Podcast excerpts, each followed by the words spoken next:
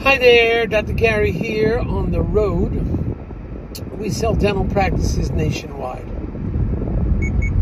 Today's topic is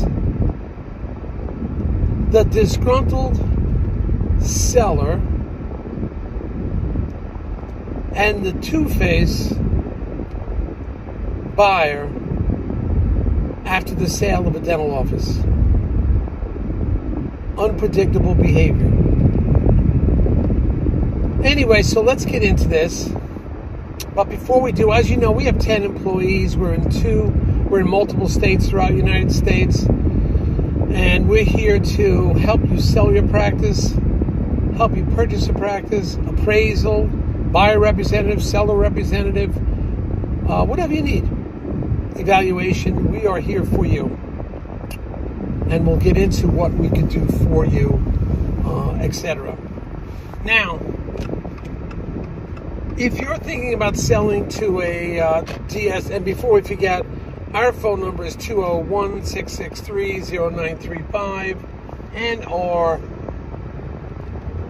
website is dentalpracticeguide.com, or you can also reach us at nationwide nationwidedentalpracticebrokers.com. So we're always available to you we try to do these uh, as they're breaking information. So we apologize, not a fancy studio. This is just word from the street and what we do and etc.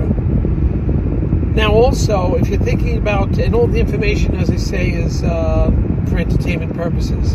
If you're thinking about selling to a DSO, please call us because we can uh, help you in that regard. Um, DSOs are usually looking for you know, over a million dollar practice minimum of five operatories or more, doctor willing to stay on, although the majority of them now want 1.8 million or more. A lot of consolidation going on in that group.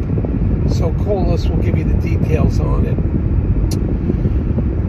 Furthermore, um, our commissions generally paid by the DSO. We don't work for them, but they'll generally pay it. Historically, all my DSO deals, they paid my commission. Um, now, if you work with us, I'll get your legal fees reimbursed based on certain criteria, reimbursed upon successful closing. So call us and we'll give you the details on that.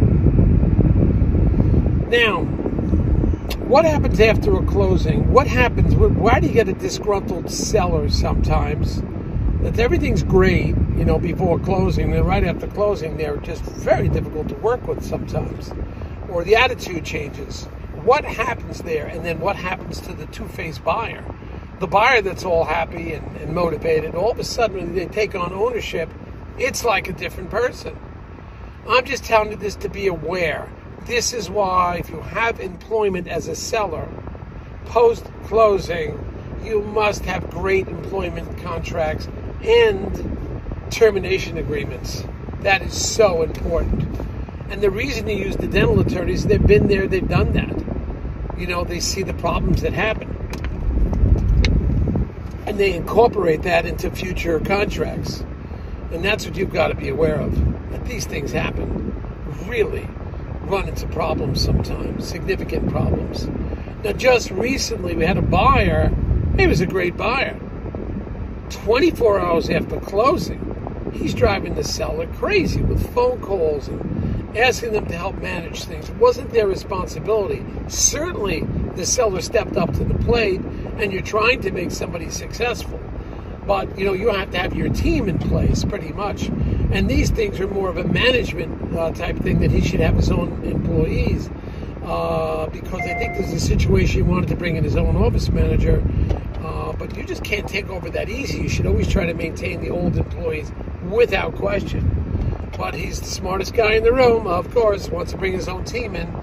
Um, so there was a lot of issues. I'm talking working that phone for like 24, 48, 72, 120 hours after the closing, kind of wearing the seller down. The seller was there, and not that the seller wasn't, uh, you know, certainly wanted to make them uh, comfortable and successful, but at the same time, uh, the seller doesn't work for you anymore not like an employment thing. The seller's there to assist in a transition, but it was overkill. It's essentially they wanted the seller to do a um, uh, to take over management roles, which he, the doctor, had brought his own manager. So there to assist you, but not to work for you. Now, to work for you, sometimes yes, the doctor, the selling doctor, will work as an employee.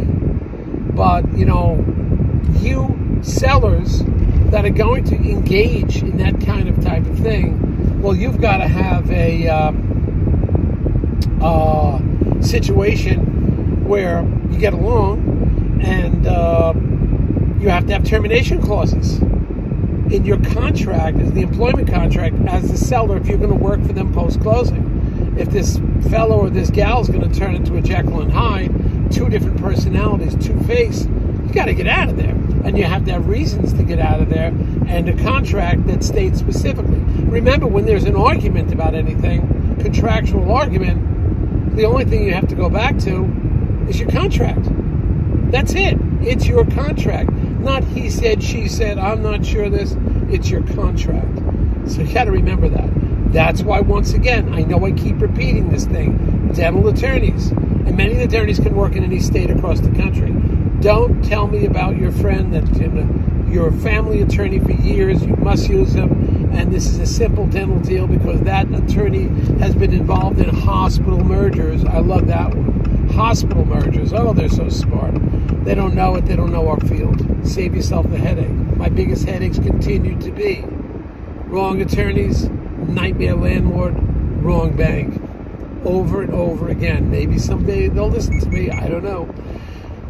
But this personality change by the buyer. I mean, this guy just we just closed on the deal. It's like, who is he or she? It's like, is this the same person I've been dealing with for three months? What is going on here? And I'm running into this problem now. Termination clauses for you, the seller, uh, to get out of. Con- great contract to reflect on. Now, this one um, seller is almost being he's a uh, he's not working for the doctor. He's trying to help in transition, but you know it's not fair that they are uh, asking the seller to do management work. Transition is one thing, two phase, and then there's been some other behavioral changes on the buyer that I'm like, whoa, step back, just take it easy, pal. I couldn't believe it. So be prepared for that as a seller. And the buyer, yeah, you got to be prepared. Sometimes the seller does not feel they got the right dollar amount for the practice. They feel that they were cut out, they were cut too low, and they'll oblige by the terms of the contract, but that's it.